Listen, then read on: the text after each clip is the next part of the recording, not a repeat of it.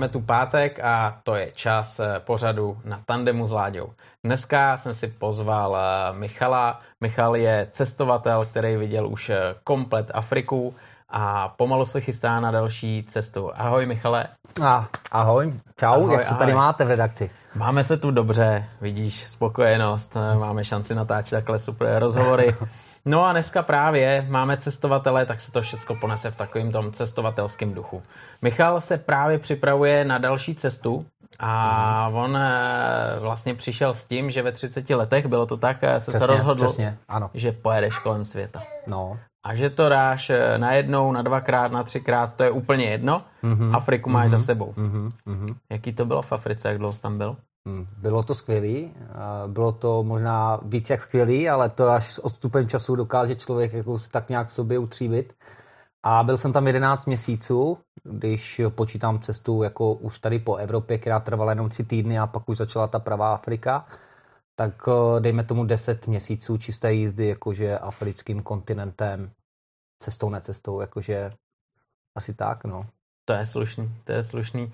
Ty jo, eh, ty máš manželku, máš doma děcko, no. jak jsi tohle všecko dokázal si prosadit, aby si mohl na 11 měsíců zmizet a cestovat Afrikou? Já jsem si asi ne, nemusel nic prosazovat, to tak nějak přišlo samo, ale je k tomu fakt jedna historka, že když jsem se v 21 letech uh, ženil, tak jsem mu jí před tou svatbou, jako je to v těch amerických filmech, že si chci říct něco jako to, co si tomu druhému ještě neřek, jakože, eh, tak jsme si sedli takhle do gauče v obejváku a teďko jsem to na, na moji ženu Evičku, teď, teď už ženu Evičku vybalil, říkám, hele, někdy v budoucnu bych se chtěl vydat na cestu, na dlouhou cestu, na motorce, po celém světě prostě. Chtěl bych to zažít, chtěl bych to zažít prostě ze stupaček, a tak. A normálně se stalo něco, čemu už někteří chlapi nebo moji káoši prostě nerozumí.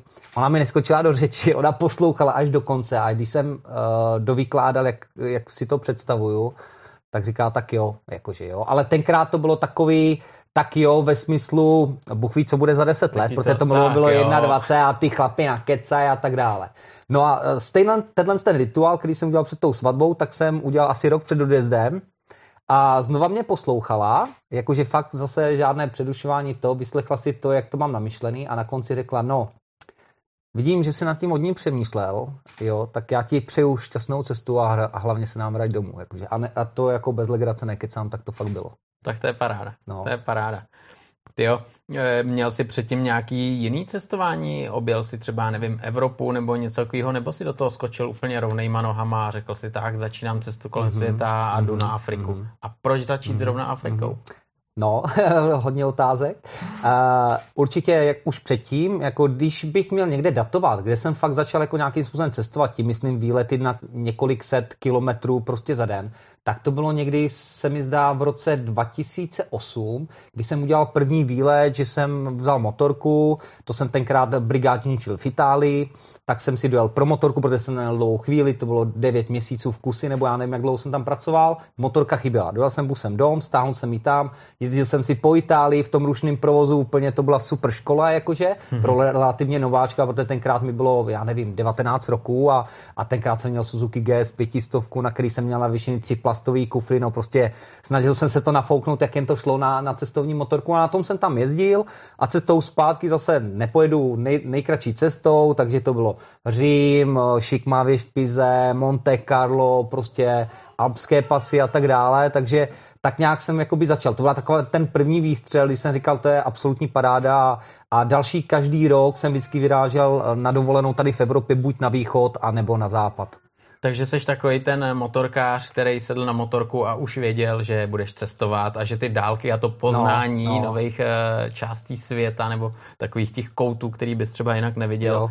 Budou, budou na motorce. Jo, fakt tenkrát už jsem věděl, jako že, že to je ta správná cesta ale to vlastně už přišlo už mnohem dřív, když jsem vlastně přesedlal z Pioníra na, na naší tenkrát 125 čezetu 478, nebo nějak tak jsem eh, byl ten typ té motorky a, a jezdili jsme s klukama tady po Čechách na Šumavu a tak. A já jsem si říkal, to, to je úplná parádní kombinace, taková ta svoboda, prostě zastavíš si, stanuješ, oheň, eh, rybaříš a tak, jakože, tak jsem říkal, jo, jako to je, to je ta paráda, to je ta svoboda, jakože no. Takže jsi dalším takovým motorkářem, co sedl tady na to červené křeslo, který začínal právě na Pioníru. Co? No, každopádně. každý. Fakt, asi jo, asi jo, jakože uh, ještě jsem asi ta generace, kdy ty Pioníry fakt ještě v těch stodolách a v těch garážích byly. Teďko asi už málo kdo, jako z té generace, já řeknu 95. rok nahoru, asi už tyhle kluci možná už na Pioníru úplně nezačínali. Ale já jsem měl to štěstí, že jo, a ty stroje jsou prostě legendární a těch zážitků každý z nás toho má určitě mraky, co na tom zažil. Šroubovák si vezl sebou a ten udělal všechno. Všechno udělal šroubovák, spálený nohy od Vejfuku, když si se vyvál za první kaluží a jako fakt super jako zážitky, no. No a tak to byl pionýr a potom eh, si přešel na nějaký větší kalibr? Tak, to byla ta naše 107 ČZ. Uh, samozřejmě klasika, tenkrát už se tady nějak šachovalo s těma papírama, takže už si měl mít 125, takže samozřejmě papírově to byla 125, ale motor byl 175. Na tom jsem najezdil, se mi zdá fakt jenom rok a půl a už ještě než jsem měl velký papír, tak zase naše česká klasika, Java 350, 630, 640, tak, původně devítka, ale klasika, jak se to předělávalo tenkrát z těch plechů na plasty, aby to vypadalo. Takže na tý jsem strávil taky nějaký rok, no a pak už jsem se začal pohlížet prostě po, svě- po, po zahraničních motorkách. To říkám, tyjo, jakože dobrý, já jsem si to vždycky vymazlil, prostě generálka motorů, lák, jako fakt jsem do toho dupal. Ale prostě říkám, já už chci zažít to svezení, jako chci zažít to zahraničí, ne? Tak si pamatuju, že tenkrát za těžký prachy v té době, tak jsem za nějakých 70 tisíc nebo kolik kupoval Kawasaki R500, první můj Japonec, eh, teďko z pohledu, jako s odstupem času, uh, spíš jakoby motorka pro holky, ale šel jsem do ní. I přesto, že ten chlap otevřel garáž, to bylo od pavučin z Rezlí, ale prostě já tam viděl toho prvního Japonce, byl dostupný, měl jsem peníze v peněžence, tak jsem ho vzal prostě. No a pak jsem na to doplatil, byl tam velký servis a jedno s druhým, ale a pak už to začalo a těch motorek jsem ve výsledku vystřídal fakt už jako hodně ať, ať je to kterýkoliv Japonec, i nějaký Ital doma byl, tak jako fakt se to vystřídalo, jakože u mě už hodně, protože fakt jsem měl to období třeba 6 let, kdy jsem prostě uh, klidně za tu sezónu měl dvě motorky a prostě odjel jsem si jednu dovolenou, druhou dovolenou na druhý motorce a prostě bavilo mě to prostě střídat, zjišťovat, co ta motorka která, jak to umí, jak se na ní cítím a tak. No až, ale to bylo všechno tak nějak jakoby hodně blízko k silničním motorkám na háči a tohle. A pak jeden rok, já nevím, z Hetsu, to byl 2.12, tak uh, my kámoši, co už v té době 2.12 měli uh, GSA Adventure, hele, my jedeme do Rumunska a máme jedno volné místo, nechceš jet s náma? A já říkám, a v té době jsem ale neměl nic. Já říkám, no tak jo, tak já pojedu teda. A z Hetsu jsem jim řekl, že by to projala i kde jaká java, jako ty jejich terény, co oni s tím jezdí, ty to mají stejně sami kryt turatech a ve výsledku to v podstatě terén ani nevidí. Já říkám, to dám mají na tři a půli tak jsem popátral na inzerátech a koupil jsem si Javu 350 Tramp. Zase, hmm. určitě kluci motorkáři znají, jakože nemá cenu dál. Tak to jsem udělal a to jsem s tímto Rumunsko odjel a zjistil jsem, ani ne komfortně jsem se vlastně vrátil do, do, do středověku zase z těch Japonců, ale zjistil jsem, že mám lehkou motorku a v tom terénu, kde oni končili, tak jsem si to parádně užil prostě v těch horách a já říkám, ty to enduro, to je asi dobrá volba. Takže na druhý rok už to bylo Kajiva Canyon, taky hrozně eh, jako taková nemoc šťastná motorka pro mnoho motorkářů, ale mě to fungovalo úplně bezvadně a hned prostě pojďme, Portugalsko, na, na Kadživě, na Kaněnovi, tam a zpátky 9000 kilometrů bez závady. No to je bez závady nic, jakože a od té doby prostě už valím jenom endura, jakože a těch endur bylo hodně, Caponordy, já nevím, ty různý typy těch Transalpů, Eh, kaviny a tak, jakože toho jsem vystřídal už víc. No. Hele Michale, je nějaká motorka, kterou bys eh, jako vyloženě vyzvihl, kterou jsi měl strašně rád a naopak mm-hmm. některá motorka, která bys řekl, mm-hmm. ty jo, tak ta už jako do mojí garáže nikdy? to nějaké peklo, Člověče, já mám na každou motorku e, dobrý vzpomínky, co jsem měl, protože každá z nich e, jsem odjela nějakou etapu mého života, prostě byla mi, byla mi po ruce ale takovou nějakou, která mě fakt jako vytrestala, si úplně, si úplně ne, eh, nevybavuju, ale určitě jako ty jedny z těch nejfajnovějších, samozřejmě člověk s stupem času vzpomíná, kor teď, když se mu to dostane do ruky, tak ten pionýr, ten byl jakoby velice dobrý.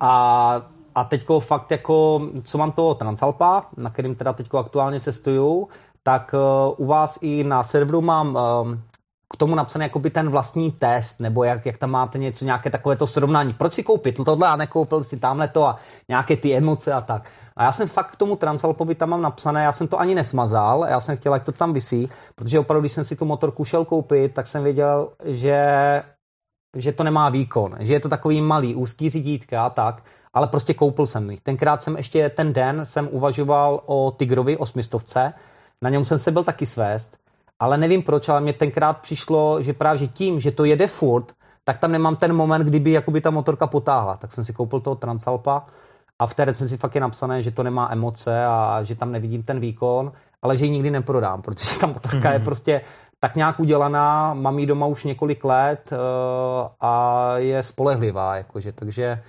fakt nějaký peklostroj, vím přesně, co si ze mě chtěl dostat, ale to bych ti řekl třeba několik kamarádů, co by ti řekli nějakou takovouhle motorku, protože jsem vysypal třeba totálně motor nebo něco, jo, ale já jsem takovou motorku asi, kterou bych fakt nenáviděl, že mi něco provedla, tak to takovou nemám, člověče.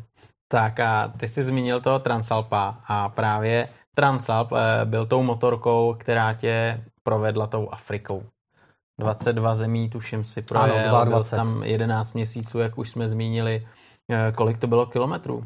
Bylo to fakt bez nějaké stovky, to bylo 50 tisíc kilometrů. Hmm. S tím, že si myslím, že to i bylo, protože uh, jedinou závadu, kterou jsem v Africe závadu měl, to všechno byla údržba ostatní, tak mi schořilo, eh, schořila pojiskový pouzdro na hlavní, uh, na, na startovacím relátku a občas mi nešla palubka, jakože kvůli tomu, jo, to nastartoval, on ti pak zasla, ale jel si dál, ne, takže plus, minus, nějakých třeba ještě 700, 700 km jsem do, dojel, jako najezdil bez napájení přístrojovky, to znamená, že mi nepřičítali kilometry, takže těch 50 tisíc tam určitě je, no. Tak to je slušný skóre, to je slušný skóre. E, tahle motorka vlastně nezůstala sériová, protože ty jsi si na tu eh, cestu připravil a mm-hmm. samozřejmě si změnil mm-hmm. takový ty věci, jako je nádrž, jo, potřeboval si větší mm-hmm. kapacitu, mm-hmm. ale mám pocit, že si sáhli i jako do podvozku, mm-hmm. že, že se změnila mm-hmm. charakteristika, že jo, mm-hmm. kompletní motorky. Co si všechno mm-hmm. udělal mm-hmm. na té motorce? No, ono, ty přípravy nebyly ani úplně jako míněny jakoby na tu cestu, ale protože, jak už jsem ti ještě před, před studiem řekl, mám motorky rád a i se v tom vrtám, tak uh, jsem si to už postupně jakoby upravoval, jak jsem to prostě vzal poprvé do Rumunska, tak jsem zjistil, mm, eh, chtělo by to třeba zubatý stupačky, jo, tak si je tam vrazila. A pak mm, chtělo by to široký řídítka. Takhle to pomaličku ta evoluce jakože šla, až nakonec říkám, ty s tím podvozkem bych chtělo taky něco udělat, protože ten Transalp sám o sobě ze série je hodně nízký. Je pravda, si pamatuju první jízdu, když jsem to koupil na enduro víkendu ve vojenském prostoru Libava u Lomouce, tak eh, první výška a plastový kryt pod motorem prostě zmizel, jakože jo, to bylo tak nízký, a, ale bylo to nízký hlavně ta motorka, jo, takže eh, ten podvozek, do toho jsem šel hlavně kvůli tomu, abych dostal vyšší světlou výšku a proto to dostalo dopředu větší přední kolo, do zádu jsem nakonec dal, jakože měl jsem původní šovu, jakoby tlumič, ale na tu podkou jsem si vyrobil ještě distanční jakoby podložku, aby ta kývka se mi víc vyvěsila, abych i to zadní kolo dostal, aby, aby furt ty úhly tak nějak jakoby zůstaly jakoby při sobě, aby to fungovalo. No a pak jsem ten tlumič originál v Africe odvařil, takže pak se změřil zadní, zadní tlumič. Ta motorka se strašně zlepšila, protože prostě Nevím, jestli, jak je to u jiných motorek, ale myslím si, když jakákoliv motorka má originál tlumič a dám tam nějaký trošičku jen štelovací, který má útlum, odskok a předpětí pružiny, že se z toho nechá jako vydolovat mnohem, mnohem lepší pocit z té jízdy. Takže mě to taky strašně pomohlo.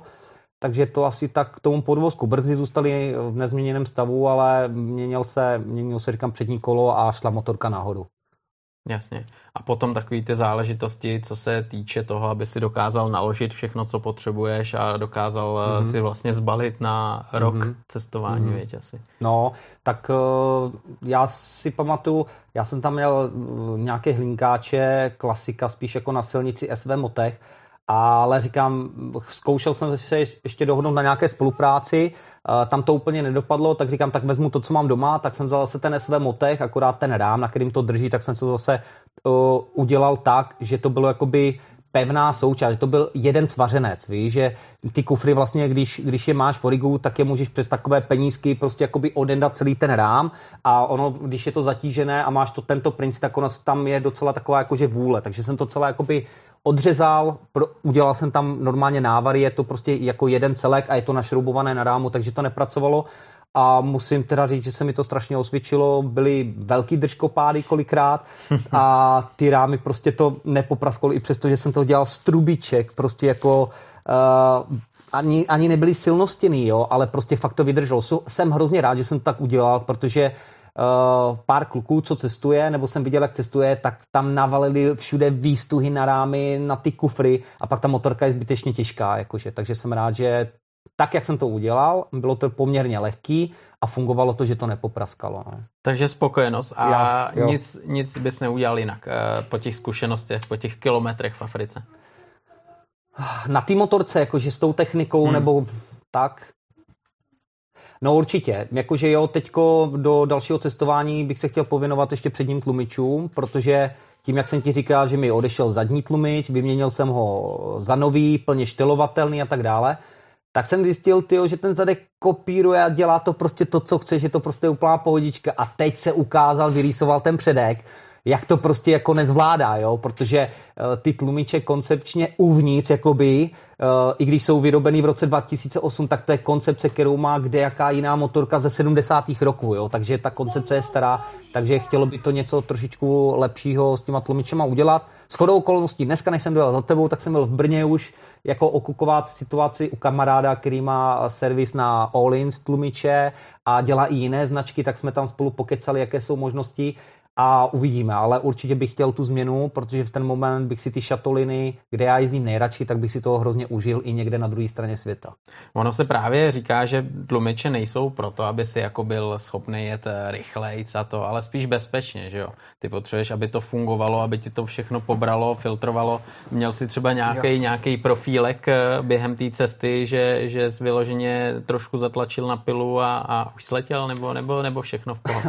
Přesně to se stalo, jo. Já, a, a řekl to úplně pěkně, protože já dokážu být, jet klidně, já nevím, přes kilo 20 na šatoleně, i když ta motorka bude prostě v háji, ale nebude to bezpečný. A já právě, to bylo v Mali, uh, bylo to někdy uprostřed dne, Den předtím už jsem věděl, že mám špatný centrální tlumič, protože jsem dojel na benzínku, postavil jsem to na boční stojánek, tu motorku s lesem a motorka se skácela na obrácenou stranu. Já jsem totiž den předtím jel hodně dlouhou etapu, třeba 150 km šatulina, pevnější, ale byly tam prostě skoky, různé nerovnosti ale fakt jsem to sypal, takže já jsem přetavil olej, pak to šlo všechno na pružinu, na péro, to se přehřálo a ten materiál normálně se tak unavil, že ta motorka normálně si sedla k zemi, jakože jo. Tak to jsem poznal na té benzíně. No a druhý den jsem zase jel a nechal jsem jako se trošku unést, protože ta cesta byla krásná, jenom se prášilo od kočáru Měl jsem tam něco kolem stovky, ne přes stovku, no a přišla prostě obrovská díra, něco jak kdyby malý vysklej rybníček, když to hodně přeženu, ale jako žádné hrany. Já jsem do toho prostě vletěl, dobrý, tak jsem doskočil, ta motorka úplně propružila jakoby na dorazy a teďko už jsem se hrnul ven, ty péra ještě jak se vraceli, umocnili skok a když jsem do, se dotkl znova země, tak se jim prostě zadní kolo rozkákalo levá, pravá, levá, pravá. Hmm. Když už vypadalo, že to udržím prostě, tak přišla další díra, ale, ale tam měla hranu, takže tam se mi seklo přední kolo a už jsme šli prachem, jakože motorka i já. Odneslo to rameno, motorka byla teda jako poškozená hodně, to se nemohl zatočit ani řídítka, asi to celý pokroutilo a tak. Naštěstí ten den se mnou eh, asi 500 metrů za mnou jel Holandian, eh, který mě pozbíral, pozbíral mi motorku, pak jsme to tam spolu nějak trošku porovnali i s místníma jako Černochama, místníma, co tam byli, vytáhli krumpa, jsme to tam poladili. A pak jsme se rozešli teda. No a tahle věc vlastně mi způsobila pauzu přímo v té Africe, to bylo ve, eh, ve státě, ta nehoda pak byla ve státě Benin tak uh, mi způsobila pauzu na dva a půl měsíce, protože jsem prostě fakt s tím ramenem nemohl fungovat, nešlo řídit. Já v podstatě už z toho místa nehody jsem se dostal do nemocnice až druhý den a to tím stylem, že ta motorka takhle jako jenom byla na tom heftu položená, prostě vůbec se mi nezapojoval, všechno šla pravá ruka a jakýkoliv takovýhle pohyb s tou rukou, tak uh, jako, že se rozbrečí možná tak uh, u nějakého romantického filmu, ale na motorce ne, tak tady normálně ty slzy od bolesti jakože byly. Nakonec to dobře dopadlo a po dvou půl měsících jsem teda mohl pokračovat dál, no. Ty dva a půl měsíce neměl nějakou takovou myšlenku jako s tím seknout a říct si, tyjo, to rameno není OK, kašlu na to, jdu se dát dokupy a budu pokračovat díl, protože dva a půl měsíce je strašně moc vůči takovýhle dlouhý cestě. To jo, uh, už v ten moment jsem věděl teda, že nepojedu do Jižní Ameriky, když se tohle stalo, protože jsem to měl tak časově naplánovaný, že bych tu Afriku projel a ještě bych stihnul léto na jižní polokouli, tak to už se mi nepovedlo, tak to už jsem věděl, že jako dál pokračovat teda nebudu do Argentíny. Uh, nenapadlo mě, že bych to zabalil, to určitě ne, ale jako spíš jsem si řekl, tyjo, jestli to rameno se ne, nezlepší třeba do pár, do pár týdnů, jakože třeba do nějaké té doby, tak neuvidím zlepšení, tak se asi fakt budu muset vrátit. Ale nechtěl jsem to, fakt jsem to bytostně nechtěl. Chtěl jsem pokračovat dál. Mělo to i svoji uh, výhodu v tom, že jsem strávil dva půl měsíce eh, ve státě, kde se mluvilo francouzsky, což pro mě byla novinka.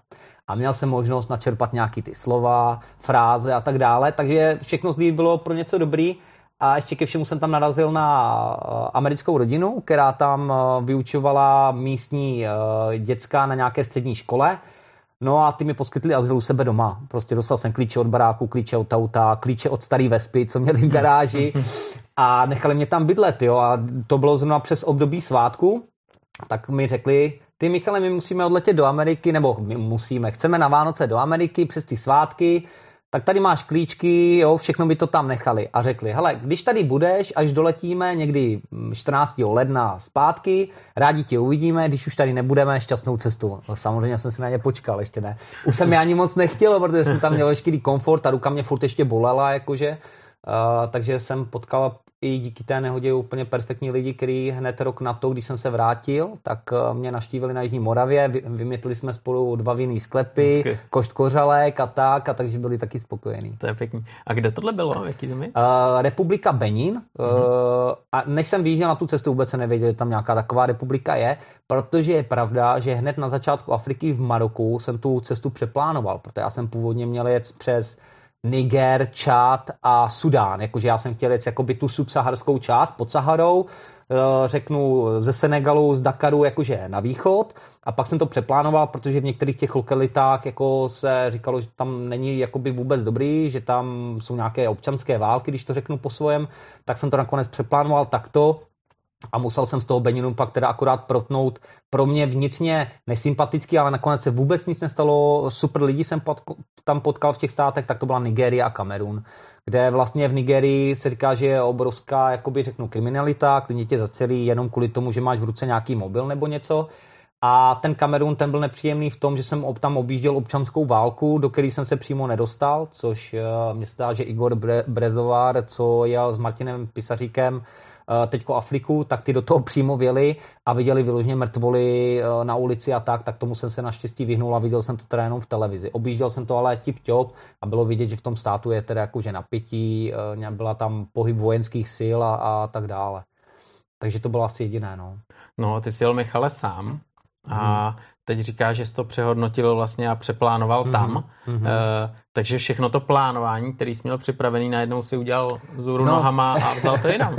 ono, ono to plánování za stolik nebylo. Já jsem jenom věděl, jakože kudy chci projet, jako zhruba jako který státy a, a nic víc jsem neplánoval. Takže Jediná země, kterou jsem tak nějak trošku si řekl, co bych tam chtěl vidět za místa, tak bylo Maroko a západní Sahara, kde jsem si vytyčil pár bodů, který když budu poblíž, tak je projedu, když to nepůjde, tak hold je jakože minu.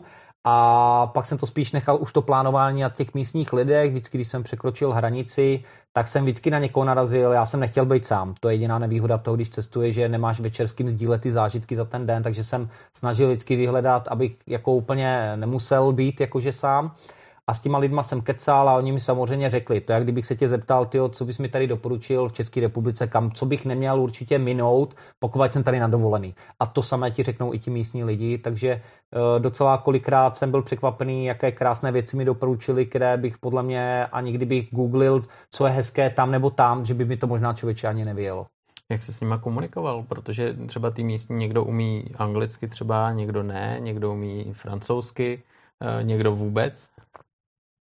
Takže uh, fakt z kraje jsem si myslel, že tu Afriku zvládnu úplně s angličtinou, kterou než jsem vyjížděl, tak jsem měl na nějaký takový tý úrovni. Ano, já tě poslouchám, vím, co mi říkáš, ale vydrž chvilku, než ti hodím zpátky tu reakci v angličtině, jo. Tou cestou se to teda rapidně eh, zlepšilo a, a dokážu si povídat s nima už i vtípky a takové kraviny.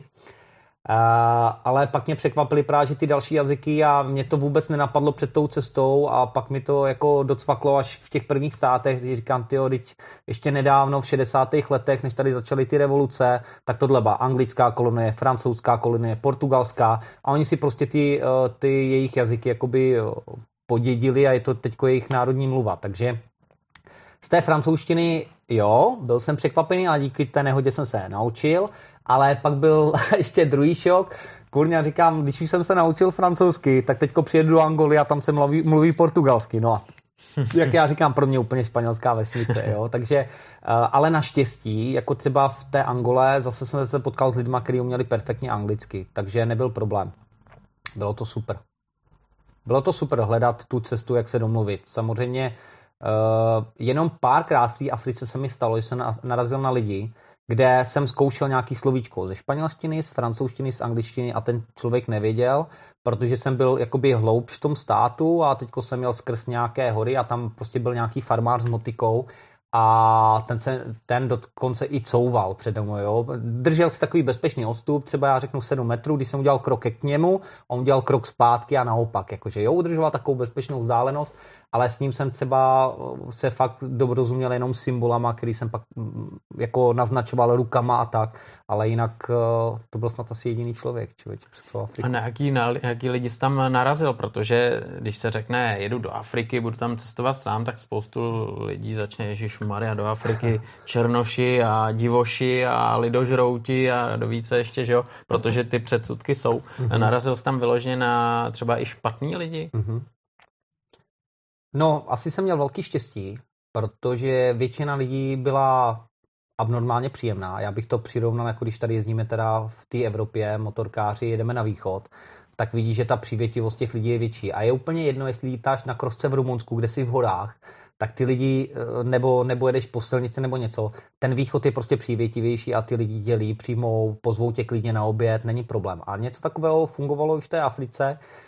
Uh, a když to vezmu z té špatné stránky, já si nevybavuju, že bych poznal, se potkal s člověkem, v jeho přítomnosti bych se cítil třeba špatně, nebo v ohrožení života, nebo že mi chce ublížit, nebo něco takového. Ne, ne, ne, ne. Jako viděl jsem tam různé povahy, ale já osobně jsem se s ničím jako nesetkal s takovým jakoby ex, nějakým extrémem nebo něčím špatným. Takže jak já jsem to vykládal i na těch besedách, eh, které jsem nějaké udělal jakože v rámci republiky, uh, ty lidi chtějí žít stejně jako my. Chtějí mít kde přespat, chtějí mít co jíst a určitě ne, nestojí o to, aby vás, aby přemýšleli za, nad tím, jestli tě okradou za tímhle rohem nebo za tamtím rohem. Jo, chtějí mít prostě stejný život, jako máme my, takže vůbec bych se nebál vycestovat do jakéhokoliv státu. Takže jako nemůžeš říct, třeba vám doporučuji jezdit tam, tam, tam, ale do téhle země nejezděte, protože tam přijedete a oberou vás úplně všechno. Oni v podstatě, uh, je, je to paradox, ale vši, uh, uh, jakýkoliv lidé z daného státu, které jsem potkal, tak říkali, vždycky říkali, prosím tě, hlavně nechoď ven v noci, jakože jo. A říkali mi to v Jihoafrické republice, říkali mi to v Namíbii, říkali mi to v Tanzánii, říkali mi to všady, jako jo. A já jsem teda moc neposlouchal, takže jsem chodil ven jako kdykoliv a nikdy se teda nic nestalo. A oni mi říkali, že tam je prostě vysou kriminalitu, ale že to spíš platí na to hlavní město. Já říkám, tak to bude prostě všude stejně. Tak. Uh, pokud si vezmeme hlavní město jakéhokoliv státu, tak si myslím, že tam ta vyšší kriminalita je a máš větší pravděpodobnost, že ve 4 hodiny ráno narazíš na někoho, kdo by ti eventuálně jako chtěl způsobit nějakou újmu. Jakože, jo. Bylo to tam absolutně úžasný a čím čím víc času uplynulo od toho návratu, tím uh, radši na tu Afriku vzpomínám, člověče. A chtěl bych se tam asi ještě vrátit. No. Je to droga. Je, je, člověče. Některé ty státy byly absolutně famózní. Ty jsi právě taky zmínil, že někteří lidi tě zvali domů, že, jo, mm-hmm. že jsou mm-hmm. pohostinní. No. Eh, jak jsi právě řešil třeba spaní? Měl jsi šanci třeba spát na nějakým, já nevím, penzionu, to předpokládám, že spíš ne, mm-hmm. ale stán, ale nebo byly tam taky okamžiky, kdy jsi přespal u nějakých domorodců?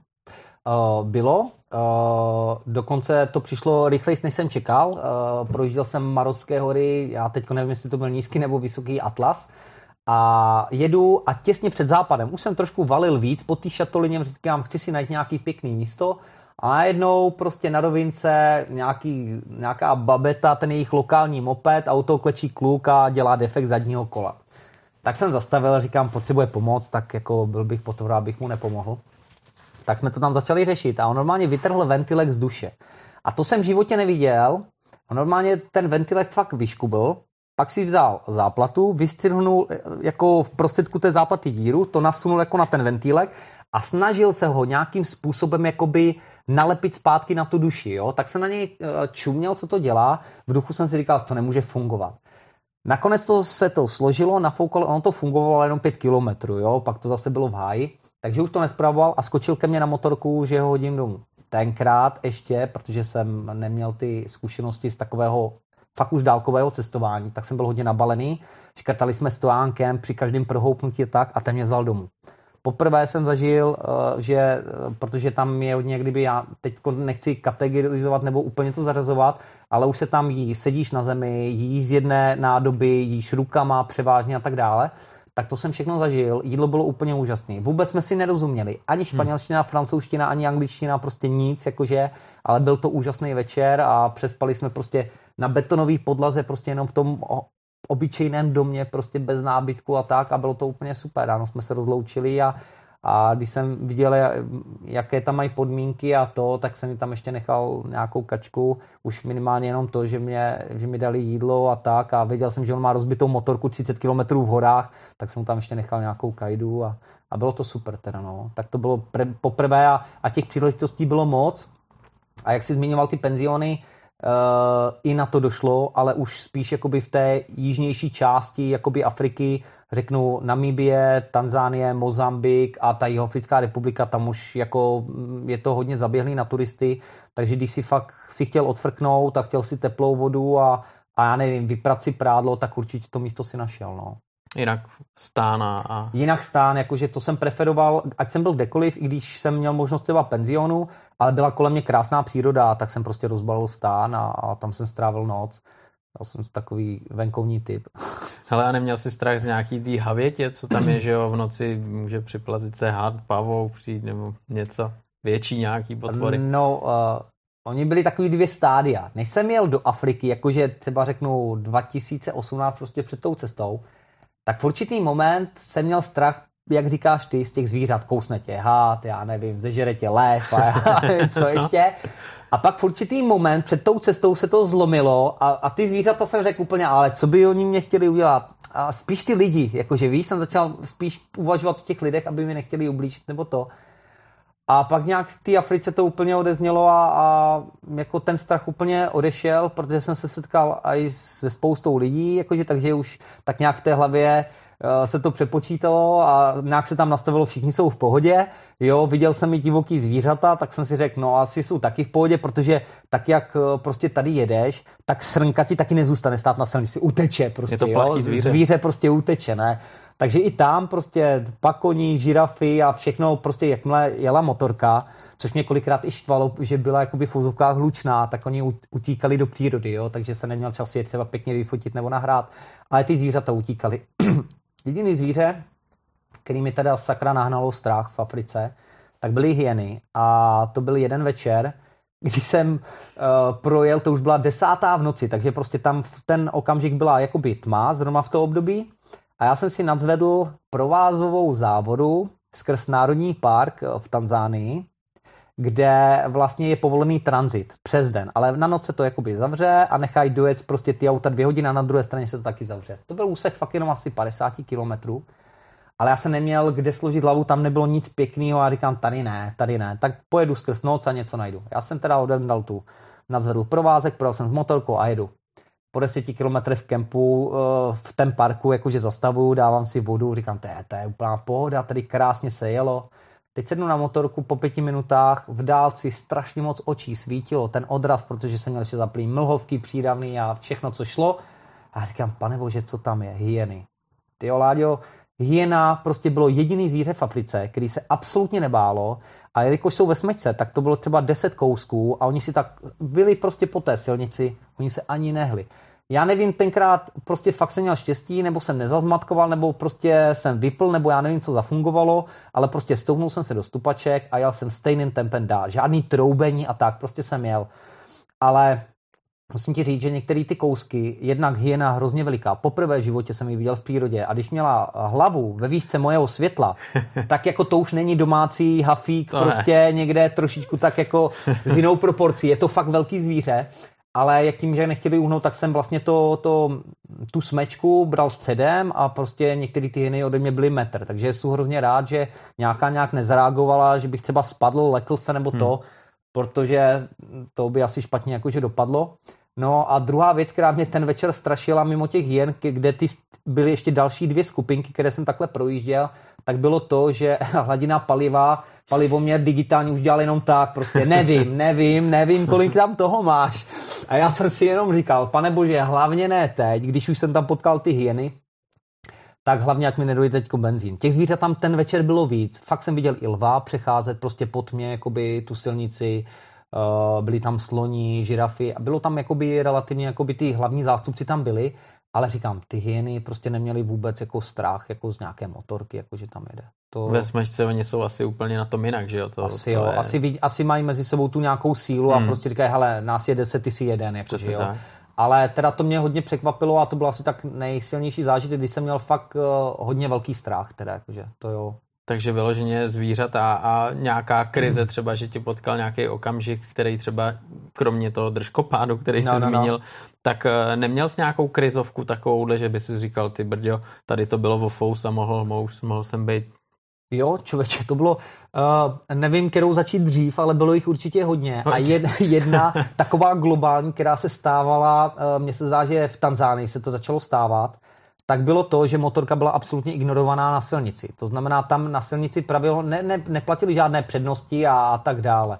Platilo, jestli, když jsem větší, tak mám prostě přednost a několikrát kvůli kamionům, který předjížděli v proti v směru, v zatáčce, v mým pruhu, tak jsem normálně musel věc prostě do škarpy nebo prostě opustit silnici a asi dvakrát jsem to neustál, jo, takže jsem to tam prostě rozsypal. A... Fakt musel jsem prostě to vykropit ven ze silnice. Když máš rovný úsek a vidíš, že proti tobě jedou dva kamiony, tak se na to připravíš. Ale když to potkáš v zatáčce, která je relativně utáhlá a oni si to tam mastí vedle sebe, tak eh, toho času nebylo moc, takže říkám, asi pětkrát jsem opustil takhle silnici a dvakrát jsem to neustál. Takže asi tak, tohle to bylo takový, jsem si říkal, ty vogy, fakt pofous, jako na hmm. poslední chvilku, když vidíš před sebou kamion. A pak nevím, člověče, co by mě tak ještě napadlo. No, jo, byla tam ještě situace, ale ne jízdní, jakože na motorce. E, to bylo ještě na začátku teda, tak to bylo v Senegalu, v hlavním městě Dakar, kde jsem 14 dní byl u Maďara George a zase jsem využil jeho azyl a vyřizoval jsem si víza do dalších států. E, ne, člověče, to jsem poplet teďko. To nebylo v Dakaru, protože těch zážitků už je hodně. Mm. To bylo zase zpátky v tom Beninu. Jak jsem měl ten úraz, tak jsem tam byl dva a půl měsíce. A přes ty svátky, už si vybavuju přesně, jak to bylo. Přes svátky jsem tam zůstal sám, ty američani vlastně odjeli. A měl jsem tam jednoho kámoše, taky z Ameriky, mladý kluk, taky tak um, kolem těch 30 roku. A říkám, ty jo, štědrý den, co budeme dělat? Tak já jsem říkal, já, má, já rád vařím. A říkám, já něco uvařím, Jo, ty dones pití a prostě něco uděláme nějaký plán. Dobře, dobře, a ještě jsem vymyslel, že na pravý poledne 24. se půjdeme vykoupat do oceánu. Tak jsme šli, vlny, vlny, nádherný vlny, jestli někdo surfuje nebo něco, jako tam by si jako to užil. A šli jsme do toho. A, ale já jsem podcenil to, že mám zraněnou ruku a že nemůžu plavat naplno, kdyby náhodou něco. A šli jsme do těch vln daleko, až si prostě nestačil. Klasika ze začátku, jenom jsme do toho skákali. A já jsem, eh, a teďko jakože dobrý a jdeme, jdeme ven. A já jsem chytnul ryb, eh, to je zkrátka pro zpětný proud, který když vlastně ta vlna ti vyjede na pláž, tak se určitýma místama vrací zpátky a tam se vytváří zpětný proud a ty ho prostě nedáš. Jenže když jsem si to uvědomil, že jsem ve zpětném proudu, tak jsem ztratil strašně moc energie tím, že jsem se snažil jakoby na tu pláž dostat. No a pak už to bylo zlý, pak už jsem šel fakt několikrát pod vodu, vlny mě tam dávaly, voda, už jsem byl napitý a a normálně poprvé v životě, fakt, Láďo, jsem přemýšlel, úplně se mi v hlavě prohnalo, ty tady asi umřeš, člověče, dneska. Fakt to poprvé v životě jsem měl tenhle ten eh, pocit, nikdy dřív jsem to nezažil, žádný tunel, nic takového jakože nebylo, ale říkal jsem si, tyjo, tohle, to už nedáš, prostě tady, dneska tady fakt zůstaneš, jakože jo. Nevím, co mi dodalo sílu, jediný, co si vybavuju, je, že jsem kde si periférně prostě vpravo na pláži viděl Černocha z posledních toho, co jsem měl, jsem se nějakým způsobem začal štrachat jako tím směrem a z toho proudu jsem se nakonec dostal. Uh, dotknul jsem se dna, jakože nohou, tak jsem se držel prostě na jednom místě v tom oceánu strašně dlouho, než jsem zebral další síly pro další krok, až jsem se prostě z toho oceánu dostal a musím říct, že tenkrát jsem tam fakt bojoval sám, sám o svůj život, teda jakože. A už, už to nechci nikdy zažít a od té doby, kdykoliv už jsem šel do oceánu, tak platilo pravidlo, než tam vlezeš, stoupni si na pláž, 10 minut se dívej, jak to je a pak teprve běž do vody, ale pravidlo číslo dvě, běž jenom tam, kam stačíš. Dál prostě neles, jakože jo, protože už bych to nechtěl zažít. Druhý den jsem celý prospal, protože jsem tam nechal prostě úplně všechno v tom oceánu. To je živel, to je živel je, je a, to... a ta příroda s tím neuděláš nic, no. Byla třeba příroda, která se proti tobě postavila na té cestě, eh, co se týče počasí, protože i tomu musíš přizpůsobit, že jo, tu cestu, mhm, kolikrát mhm. je období dešťů nebo něco takového. Tak, uh, takže s tím začnu tím posledním. To období dešťů asi platívalo, ale globální změnu počasí vnímáme i tady my v České republice určitě a nejinak je tomu i v Africe. A třeba v Tanzánii mě hodně překvapila, jednak v Tanzánii jsem byl 25 dní, Najezdil jsem tam x tisíc kilometrů a z těch 25 dní 20 dní bylo deštivých. Jako jo. A bylo docela relativně chladno, protože tam je Kilimanjaro a, a tyhle ty srandy. No a tam eh, právě jsem zjistil, že to počasí i tam je rozázené, protože jsem viděl tu velkou migraci pakonů, kde vidíš ty tisícové, desetitisícové, statisícové stáda, já nevím, jak velké jsou prostě ty stáda těch pakonů, a, ale viděl jsem je na místě, kde neměli ještě být. A mi to říkali, no protože tam někde, kde oni eh, byli a čekali, až začne pršet, tak tam jenom zapršelo a jenom takový ten déšť třeba tři dny. A to byl pro ně ten impuls, jako máme začít migrovat. Jo? A oni se teď dostali na pastviny, kde nemají ještě jako zelenou trávu. Jo? Třeba. Takže ten problém s tím počasím je vidět i v té Africe. A celkově já jsem teda eh, to jakože předpokládal, viděl jsem, že v Jihoafrické republice uh, jsou dračí hory, nebo oni jsou v Jihoafrické republice a v republice Svazísko, Sva, jestli Lesoto, já si platu, protože v Jihoafrické republice jsou ještě dva ministáty. Takže v Jihoafrické republice jsou uh, dračí hory, Uh, jsou moc pěkný a viděl jsem, viděl jsem, že je tam vysoká nadmořská výška a já už jsem tam dojížděl na podzem, takže já říkám, hm, hm, hm, tak uvidíme. A fakt, že jo, minus 4, jako ráno jsem si vyškraboval normálně na sedačku, takže tam bylo taky chladno. Takže uh, i z tohohle třeba i někteří kamarádi a tak, když jsem nazdílel nějakou fotku a viděli minus 4, tak řekli, no to jak je to možný v Africe minus 4. Já říkám, no, protože Afrika je veliká. Jakože. A je to pravda, protože jak máme uh, udělané globusy, a mapy, které známe ze školy, tak uh, mě to kdo si vysvětloval, že možná je to prapůvodce toho, že uh, mapovali vlastně Evropani, jo, a oni si jakoby tu svoji severní půlku jakoby tak hezky natáhli, ať se jim to dobře kreslí. A ta Afrika, ona je mnohonásobně větší než Evropa. A na internetu funguje taková jednoduchá apka, uh, něco jakoby, uh, jo, True Size of Continents, a tam, když si vezmeš, řeknu třeba Českou republiku a přetáhneš ji na Afriku, tak ona se ti zdeformuje vůči tomu měřítku, jak to ty to znáš z map. A divil by si se, normálně do, do Afriky se ti vejde celý Spojený státy, Čína, Rusko, a strašně veliké, jakože tam musel bych si to vyzkoušet, ale opravdu ta skutečná velikost, já řeknu, když bych přetáhl Jihoafrickou republiku plošně sem do Evropy, tak mi pokryje, já řeknu třeba Francii a Německo dohromady, jo? tam jsou jako fakt obrovské vzdálenosti, ale na té mapě to tak nevypadá, vypadá to spíš jakoby mnohem menší. Asi, možná to nedokážu vysvětlit, ale No, jako... jako já si to dovedu představit to, co popisuješ, jo, protože ta plocha je obrovská, mm-hmm. ale když koukáš přesně na ten globus, tak ti to mm-hmm. nedojde, že jo, mm-hmm. tak ti to ten, mm-hmm. tak ti to asi nedojde, že to je mm-hmm. takhle. No. Přitom ta Evropa, to je maličký, že jo, mm-hmm. kontinent takový, to je maličký, yeah. no, ale ale teď, teď vlastně 50, když ty řekneš 50 tisíc kilometrů, tak uh, si jde uvědomit, že když jedeš třeba z Prahy dolů do Španělska, tak je to, já nevím, necelý 3027 mm. no, no, plus no, no, minus, no, jo. Ano. Tak o to se člověk Přesně. taky dokáže odrazit. A v podstatě ze středu Evropy, tak. kdyby, no. Přesně tak. No. Přesně tak. No a teď právě, tato rozloha spoustu států, ty potřebuješ projet eh, spoustu států, říkal si, viděl jsi jich 22 mm-hmm. a do každého musíš nějakým způsobem se dostat mm-hmm. a potřebuješ mm-hmm. si vyřídit vstup. Jak, mm-hmm. jak tohle bylo složitý pro tebe? Jak jsi tohle to řešil? Protože no. kolikrát tohle musíš řešit hodně dopředu. No, no, no. Uh, tak něco málo, ale fakt málo, Láďo, jsem si zjišťoval před tou cestou. A přesně jak říkáš, no my vám to výzum třeba tady, já nevím, v Praze máme o, velvyslanectví Nigérie, nebo tam kam Niger, Niger, Nigérie, kam jsem nakonec to výzum scháněl, ale šlo to velice těžko.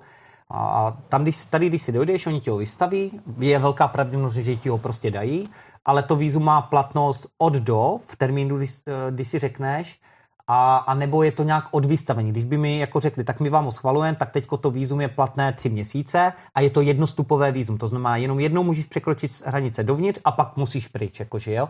Ještě jsou různé kombinace, třeba multi-entry, to znamená neopakovaně můžeš vstoupovat, vystupovat a je ohraničené třeba měsícem. Takže měsíc můžeš courat do toho státu a ven. Takže těch možností je, bylo, jako je spoustu, ale já jsem si to zase nevyřizoval vůbec nic dopředu. Prostě řekl jsem, klid, dovolená, dojedu na, do Maroka, dojedu do Rabatu, do hlavního města, vím, že další státy jsou ty, ty, ty, tam potřebuji něco vyřídit, tak zkusím naštívit ambasádu a bude. A takhle jsem pomaličku vlastně se začal tou Afrikou prokousávat. Vždycky jsem si vyřizoval víza ne víc jak tři státy dopředu. A i to bylo hodně, protože uh, teď si nevybavuju, v kterém státě jsem byl, a vím, že mi to vízum prostě už za dva dny expiro, mělo vyexpirovat, tak jsem valil prostě na hranice. Kdyby tam nebylo to omezení, tak vím, že tam budu třeba ještě týden, 14 dní, jakože jo. Takže od té doby jsem se spíš snažil, sice to bylo jakoby větší ztráta času, že si administrativně musel vzít víc dní jako na to vyřizování, ale už jsem si toho vyřizoval stát po státu. Vždycky jsem, jsem v Čechách, vím, že pojedu zítra na Slovensko, tak si dojdu na ambasádu a nechám si vystavit na to, na to Slovensko to výzum. Tak nějak jsem to dělal, aby mě to co nejméně omezovalo. No. Michale, byl okamžik, kdy třeba si řekl, že jsi měl problém právě tady s nějakou formalitou, s nějakýma těma úřadama a měl pocit, že se tam prostě nedostane, že to budeš muset objíždět. Pane bože, to už jo. To bylo, zase se vrátím do toho státu, kde jsem se rozbil, kde jsem byl dva a půl měsíce, kde jsem skoro umřel v oceánu. tak další komplikace v tom státu byla právě nigerijská ambasáda, na kterou jsem opravdu jezdil 14 dní každý pracovní den. A první den mi automaticky řekli, ne, my ti to výzum nedáme, protože tahle ambasáda je určená jenom pro občany této země, kde my tu ambasádu máme. To znamená pro ty občany toho Beninu. Druhý den jsem došel protože jsem viděl, když tu Nigery neprojedu, já jsem neměl cestu jinou, jakože ne. Uh, druhý den jsem došel, řekli mi stejnou větu jako ten den, ale řekli mi k tomu nějakou malou informaci, jakože jo. A tak nějak pomaličku mi vždycky jako něco přisypali, až nakonec za 14 dní teda to výzum jsem teda dostal. Bez úplatku, bez ničeho, jen to chtělo trošku trpělivosti. Jsem tam se teda i rozčiloval, ale nakonec mi teda jakoby ustoupili a to výzum jsem dostal a a, ale já už jsem byl fakt v panice, protože já říkám, tak dobře, tak já už jsem skoro na rovníkové Africe a teďko nemůžu jakoby pokročit dál. Na sever nemůžu, protože uh, to bych musel zpátky jakoby do oblasti, kde i operuje, vlastně je tam uh, Niger, Niger a Nigérie a, a ten sever, prostě ta oblast, kam bych měl jet jako jinak, tak je relativně nebezpečná i kolem toho Čadského jezera tak já říkám, když to nedojde, nevíde, tak já pojedu zpátky, já pojedu prostě východ, Rusko, mm, já nevím, Irák, Irán, někde tam prostě, jako vrátím se prostě, co bych dělal. Protože jsem došel třeba už i, už jsem si začal oběhávat lodní společnosti, za kolik by mě tu motorku vzali po oceánu přes tu Nigerii do Kamerunu, což je po oceánu, já nevím, teď si fakt vymyslím, třeba 500 kilometrů, jakože jo. No nic, to byla pálka. Tam ne, nesehnal jsem firmu, která by měla sdílený kontejner, takže ty by si musel prodat solo jeden kontejner a do toho si dát tu jednu motorku. Jo? Takže to všeho všude vyšlo třeba na 90 tisíc a to jsem ještě, ještě neměl letenku pro sebe, abych se taky na tu uh, druhou stranu dostal. Jakože, jo? Takže to jsem říkal, ty prachy za to prostě nedám. A nakonec se teda podařilo a mohl jsem sprojet z Nigerii a byl to taky zážitek. Jakože, no. Takže jo, tohle, ta, tohle bylo asi tohle bylo poprvé, kdy jsem měl problém a vyšlo to, a pak jsem měl po druhý problém a tam už to nevyšlo a to je, když jsem se potřeboval uh, dostat, projet po souši, po kontinentu, tak jsem potřeboval projet malý kousek Demokratické republiky Kongo. Já nevím, to se nechá spláchnout za den, jakože jo. Ale to vízum mi nedali a navštívil jsem čtyři ambasády a všechny vždycky říkali, ne, ne, ambasáda jenom tady pro ty lidi z tohohle státu, ne, ne, a tak to bylo až jsem vyčerpal poslední možnou na té trase, takže tam mi to zkomplikovalo nakonec motorku. Normálně jsem musel posílat po oceánu dřevěnou lodí. Představ si takovou dřevěnou kánoj, takovou nafouklou, mm-hmm. ale fakt dřevěná kánoj, kde prostě po oceánu se přepravovali přes deltu řeky Kongo věci na druhou stranu a s tím i moje motorka teda jakože. A byl zážitek, jak tu motorku naložit, tak ji vyložit. Tolik řevu při nakládání ničeho jsem ještě nezažil. A byl to ve výsledku zase skvělý zážitek a díky tomu, že jsem nedostal to výzum do té demokratické republiky, tak jsem potkal spoustu dobrých přátel v Angole. Jakože, jo. Takže všechno zlý je pro něco dobrého. Jo, no. je to no, tak, jo, je to jo. tak. Co se týče potom další věc, jsou nějaké jaké nemoci, že jo? Mm-hmm. Jedna věc jsou úřady, jedna mm-hmm. věc eh, je příroda, no ale potom taky jsou nějaké nemoci mm-hmm. a hlavně člověk z Evropy je na něco stavěný, na mm-hmm. něco zvyklý, no. jeho žaludek je na něco ano. zvyklý. Eh, setkal se s něčím takovýmhle nepříjemným, co, co by ti taky jako trošku jako mm, zkomplikovalo situaci, nebo měl jsi nějaký léky, který by tě trošku jako spružili? Byl jsem, byl jsem řádně proočkován, než jsme vyjížděli, ale opravdu jakože docela fest, jakože já nevím, co tam bylo mimo ty klasický uh, žloutenka typu AB, já nevím co, uh, zim, zim, žlutá zimnice, pak tam je, já nevím, ještě, uh, když tě kousne nějaké zvíře, jak se tomu říká, Malá, steklina, jo, steklina, steklina, tak samozřejmě bylo tam i malárie a nějaké tyfus. další věci, nějaké další, břišní tyfus a tak. Hmm. No a, a to, to očkování jako ti spíš zaručuje to, ne, že bys to nemohl dostat, ale že ten průběh nebudeš mít tak silný a nebude tak dlouhý. Takže uh, i prášky jsem sebou měl, e, takzvaný antimalarika, ale víš, já jsem nikdy na ty prášky nebyl a nedbal jsem na veškerý upozornění, já jsem to prostě nebral. Protože ať máš jakýkoliv prášek, tak vždycky má, vždycky, když si přečteš příbalový leták, tak je tam nějaká vedlejší, něco, ně, ně, na úkor něčeho tě to uzdraví v úvozovkách. Hmm. Takže já jsem ty prášky vůbec nebral, musím teda říct, že naštěstí uh, malárii jsem nedostal, No ale jelikož uh, jsem pil vodu tam, kde pili místní, jedl jsem, co jedli místní, tak jsem uh, v Angole dostal břišní tyfus. Ty. A myslím si, že uh, ten začátek uh, možná to by musel potvrdit někdo, kdo se v tom vyzná, ale myslím si, že to bude hodně podobné jak malárie ze začátku, protože už večer, když mi nebylo ještě tak zle, tak jsem cítil takové břicho mě bolelo. Já říkám, tyjo, že bych byl hladný, tak jsem si uvařil ještě polívku, ne? A furt jsem, furt takový divný, jako to břicha mi bylo tak divně. No a druhý den ráno jsem už nemohl vylézt ze stanu. Prostě fakt špatná koordinace, motal jsem se, kdybych byl opilej. A já říkám, to není možné, takhle nemůžu řídit motorku. Já jsem stál s tou motorkou v přírodě 50 metrů od silnice. Já říkám, já nedojedu ani na silnici. Ale, ale věděl jsem, že když dojedu na silnici, pak už to dám nějakým způsobem. Tak na silnici jsem dojel, nespad jsem. Ale asi po hodině normálně jsem zastavil vedle cesty, lehl jsem si vedle motorky, dvě hodiny jsem třeba spal. Jo, už jsem měl i zimnici, prostě a už mi jako fakt nebylo vůbec dobře, úplně jak kdybys mi vytáhl baterky. Ale dostal jsem se zase mezi dobrý lidi, vzali mě do nemocnice, udělali mi testy a úplně nejlepší byla zpráva, když paní řekla, nemáte malárii, máte břišní tyfus. Tak se mi úplně ulevilo, protože z té malárie jsem měl jakoby obecně víc jakoby nahnáno. Uh, ale i ten tyfus byl fakt zajímavý, předepsali mi nějaký lokální jako prášky a když mi je vydávali, tak říkali, no možná po nich budete blbě vidět. Já říkám, ale kdeže, jakože, já jsem si dal prášky, normálně kdybys mi dal hospodské popelníky kde doči. Já jsem fakt neviděl, všechno rozmazaný. Ale je pravda, že za tři dny mě prostě z toho dostali a čtvrtý den jenom třeba už lehká horečka, už jsem jezdil se na motorce, už to bylo v pohodě. Takže a myslím si, že to bylo třeba i díky tomu očkování, no, že ten průběh byl krátký a nebyl třeba tak o, brutálně silný. To je mazec, to je mazec. No Michale, a teď, když eh, vlastně mm. na nás někdo kouká, sleduje to, co vyprávíš, mm. plně se do té Afriky zblázní a řekne si, mm. tyjo, tak já chci vyrazit jako Michal si to dal, tak já tam chci jet. Mm. Co, co bys takhle mu doporučil, aby nepodcenil, aby si připravil mm. a co naopak si myslíš, že třeba může hodit úplně jako za hlavu, že nemá smysl se tím zaobírat tady mm. a řešit až tam?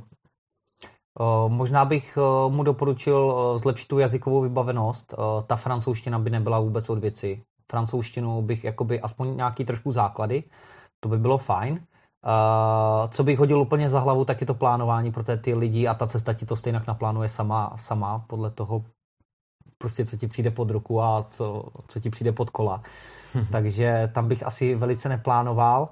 A, a obecně uh, ještě bych ne, nečetl žádná média, žádná doporučení, protože já jsem ze začátku chodil třeba na stránky ministerstva zahraničí nebo ministerstva, já nevím, jak se tady MV, MV, ČR, Ministerstvo zahraničních věcí ano, České republiky, ano. a tam si dokážeš dohledat, jakoby jaké stanovisko máme my vůči aktuálně v tom státě. Takové doporučení, kdyby třeba není tam bezpečno, je tam bezpečno a tak dále a jedno s druhým, jakože jo, vyhněte se tam a tam. A když jsem si to četl, Eh, tak v některých těch státech to v podstatě bylo nejezdit tam, jako když to přeložím do řeči jako lidi, jako nejezdit tam Buď rád, s že doma. smrti, jakože jo. takže, uh, takže tyhle ty informace byly kolikrát jakoby navíc a pak člověk už si v hlavě dělá tu představu, jakože a, a, a má tam jakýsi ten odpor a máš, v podstatě buduje to v tobě ten strach, který nakonec jsem zjistil, že, že se nekonal, třeba i kvůli tomu štěstí, ale fakt jsem ty média pak přestal číst a čekal jsem, co mi ta cesta nachystá. Takže bych asi moc nepátral, stejně tak, jak teďko nepátrám po Jižní Americe. Teďko jenom čas od času, když vidím v nějakém dokumentu nějaký pěkný místo, a nevím, starý zlatokopecký město, a říkám, jo, to je dobrý, tak si ho zapíšu a třeba se tam jako dojedu podívat, když budu poblíž, když to nebude 7000 km za jížka. Hmm. A, ale jinak jako nehledám ty informace. Stejně tak, jako nemám teď aktuální informace o tom, co se děje ve světě, kde jsou otevřené hranice a tak, já to prostě nesleduju. Jakože, a podív, zjistím si tu situaci, až když to fakt budu potřebovat. No. Hmm. Takže vyloženě, když někdo tu Afriku, tak aby si tady vychytal nějaký to očkování, aby hmm, měl, aby měl dobře jako motorku, že jo, připravenou, ano. aby si zbalil na to, že může být i zima, že jo, mm-hmm, že určitě. tam je teplo zima No a víceméně přesně to plánování, to, mm-hmm. co mhm. bude jíst, mm-hmm. kudy pojede, to nechat až na tam, že jo? Určitě. Ale možná, možná, podle Mě... toho, co mi udělal takový dojem, tak uh, ty úřady trošku si nějak asi jako uh, připravit. Jo, to je minimálně ano, minimálně je dobré vědět, kde je která ambasáda. A já už ti ani nevím, jak jsem se k těm ambasádám dostával. Mně se zdá, že jsem si nainstaloval nějakou aplikaci chytrou do telefonu, která byla hodně jakoby pro cestovatele, jak v autech nebo na motorce a tam si měl zajímavé body v té mapě. A když jsi si zazumoval na hlavní město, tak tam byly i symboly ambasád. A ty si třeba, když si věděl, že teda další stát je takový, tak si mohl nazumovat, nebo další tři státy jsou takové, tak si ty ambasády dokázal vyhledat a mohl si navštívit. Ale už teda taky přesně nevím, jak jsem si je hledal. Uh, nějak jsem začal prostě na netu v tom Maroku a pak jsem si to hledal dál, jakože taky jako asi přes ten net nebo přes tu aplikaci a pomaličku jsem se tak posouval. No. To očkování určitě, to je jako, mm, tam bych asi jakože už nejel. No, no nevím co, pak štěstí na dobrý lidi, no, ale já tak nějak říkám, že když Uh, já, já nevím, co mám za povahu, ale já snad asi ty špatný lidi nepřitahuji. Jako, já vždycky přitáhnu takový ty v pohodě. Jakože, takže já jsem fakt asi nikdy neměl problém. No. Super, takže tohle jsou doporučení Michala Vaňka, eh, pokud se rozhodnete vyrazit do Afriky. A Michal teď vlastně pokračuje dál a viděl Afriku, to je část jeho mm-hmm. cesty mm-hmm. kolem světa, kterou chce právě obrazit takhle během několika etap, dá se tomu tak říct. A Michal teď plánuje právě Jižní mm-hmm. Ameriku, jak jsi, jak jsi zmínil. Mm-hmm. Takže zase všecko na stejný motorce, mm-hmm. všechno bude probíhat stejným stylem, že mm-hmm. nic plánovat nebudeš, když nemusíš, mm-hmm. vlítneš do toho rovnejma nohama a jelikož ty seš moravák, že jo, tak no. pravděpodobně nějaká meducínka tam taky Jasné, se poveze, že jo. To, to si myslím, že jako ani v Africe nechyběla, jo, jo, jo. že jo. ani v Africe a jak říkáš, takže když začnou té medicíny, a, tak si taky naznačoval, že na, ty, na tom Transalpovi, co mám, tak mám udělané přídavné nádrže pod sedačkou. Jedna má 6,5 litru a druhá má 9,5 litru. A asi dám na doporučení uh, mých sousedů a kamarádů z té Moravy a tu jednu 6,5 litrovou, protože je z nerezu, taky pěkně vypláchnu, aby tam z toho ten benzín nebyl cítit, udělám tam výčepní koutek a půjde tam slivovice, abych jí měl dost na to seznamování se s druhýma. Jakože. Takže to bylo takové docela dobré pojítko, to ne, nemusíš vypít za večer, ale prostě nabídnout jako někomu jako lokální destilát, jakože z našeho státu je velice zajímavé pro kohokoliv. Jakože, jo. Takže v tomto stavu určitě velká změna asi bude. Další velkou změnou je, že už uh, ta francouzština a ta portugalština mě docela vytrestala, jako v té Africe, nebo ukázala mi, že angličtina nestačí. Uh, takže už několik uh, týdnů, možná měsíců, ale jenom tak sporadicky, tak trošku šlapu do španělštiny, uh, abych byl aspoň trošku v obraze. A myslím si, že když člověk získá trošku ten základ, tak pak to bude přesně jak tou, s tou angličtinou. Už se chytneš, třeba tu gramatiku nebudeš umět, ale s těma lidma si pokecáš, řekneš si nějaký vtipy a tak. Takže na to jsem zvědavý, jaký bude výsledek mojí španělštiny, až se vrátím z Jižní Ameriky, jakože. Takže tohle jsem taky už nenechal náhodě. No a víza teoreticky za to, mám takovou utkvělou představu od ostatních cestovatelů, že to se tam prý vůbec neřeší jako nějaká víza, že prostě dojedeš na hranici, tam asi vyplníš nějaký papír a jedeš dál. Dokonce, eh, co se mi líbí, tak v té Jižní Americe zase, nemám to ještě ověřené, odjezd je přeci jen ještě za měsíc a půl a to je pro mě strašně moc dlouhá doba, no. jakože něco řešit, tak uh, prý tam není potřeba ani kárnet, jakože, uh, což něk, kdo neví, tak to je prostě jako takový pas pro motorku do určitých zemí, kde to slouží jako celní dokument, kde, kde se do toho dokumentu dává razítko motorka vstoupila do státu, motorka vystoupila. A je tam nějaká jistina, kterou musíš zaplatit za ten dokument, kterou ti vrátí, až když ten dokument odevzdáš zpátky dobře vyplněný. A podle mě to slouží na to, aby tam to auto nedovezl nebo motorku a neprodal, nebo něco v tom duchu. A to v Jižní Americe není potřeba, což jsem moc rád, protože v té Africe mi to kolikrát jako znepřímnilo život v tom, že jsem viděl prostě krásnou cestu do hor, kde jsem ty hranice mohl přejet po nějaké kozí stezce, ale kvůli tomu, že jsem potřeboval razítko na prostě od celníku, tak jsem musel prostě vybrat přechod a místo, kde prostě ty celníci mi to razítko dají. Tak tohle mě hodně omezovalo a když to v té Jižní Americe nebude, tak jenom dobře, jakože no.